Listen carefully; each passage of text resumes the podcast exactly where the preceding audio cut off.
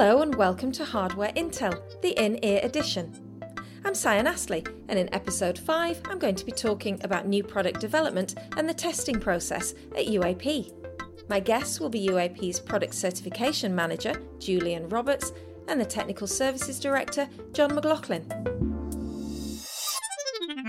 The biggest challenge for the composite industry was the Grenfell tragedy that then did throw up major changes in the way things had to be done. New episodes are available on the first Wednesday of every month. Search Hardware Intel on your podcast provider and don't forget to subscribe.